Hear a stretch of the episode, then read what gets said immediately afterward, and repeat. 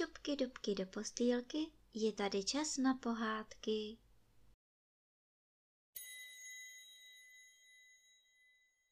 Dnes vám budu vyprávět pohádku z knížky Ferda Mravenec, kapitola první, nejprve o jednom hochu, který šel lesem. Po lesní pěšině šel hoch, ani nevím, jak se jmenoval, a něco si hvízdal. Co to bylo, to vám také nepovím. Znělo to nějak jako uí, uí, uí, uí. Nevíte, jaká to mohla být písnička?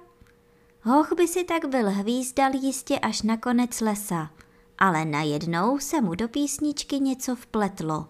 Takové š, š, š, š, š, š, jako když prší. Neprší snad doopravdy? Hoch natáhl ruku a díval se do nebe. Kde pak pršet? Obloha byla čistonká jako obálka nového sešitu a na ruku ani nekáplo. Ale pořád se ozývalo. Š, š, š, š, š, š, š. Co by to mohlo být a odkud to asi přichází? Aha, z levé strany, z té hromádky pod stromem, právě tuhle. Podívejte se. Hoch rozevřel úžasem oči. Pod smrkem bylo vysoké, vysokánské mraveniště, skoro vyšší než hoch sám, a na něm mravenců až to šustilo. Samé š, š, š, š, š, š, š, š. Všude, ale všude jich bylo plno plničko, jen se před očima míhali. Jeden mravenec běžel sem, druhý tam a každý něco nesl, každý něco dělal.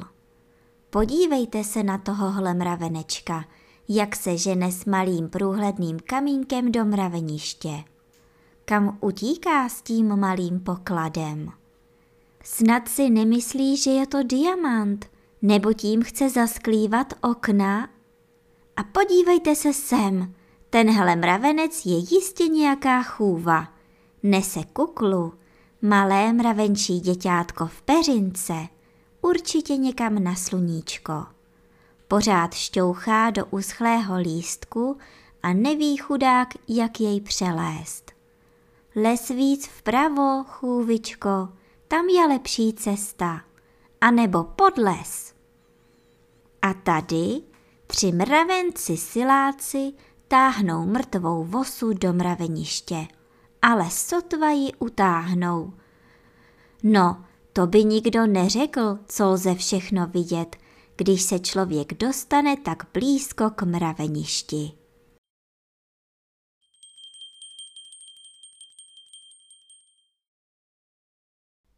A teď už zavřete očička a krásně se vyspinkejte.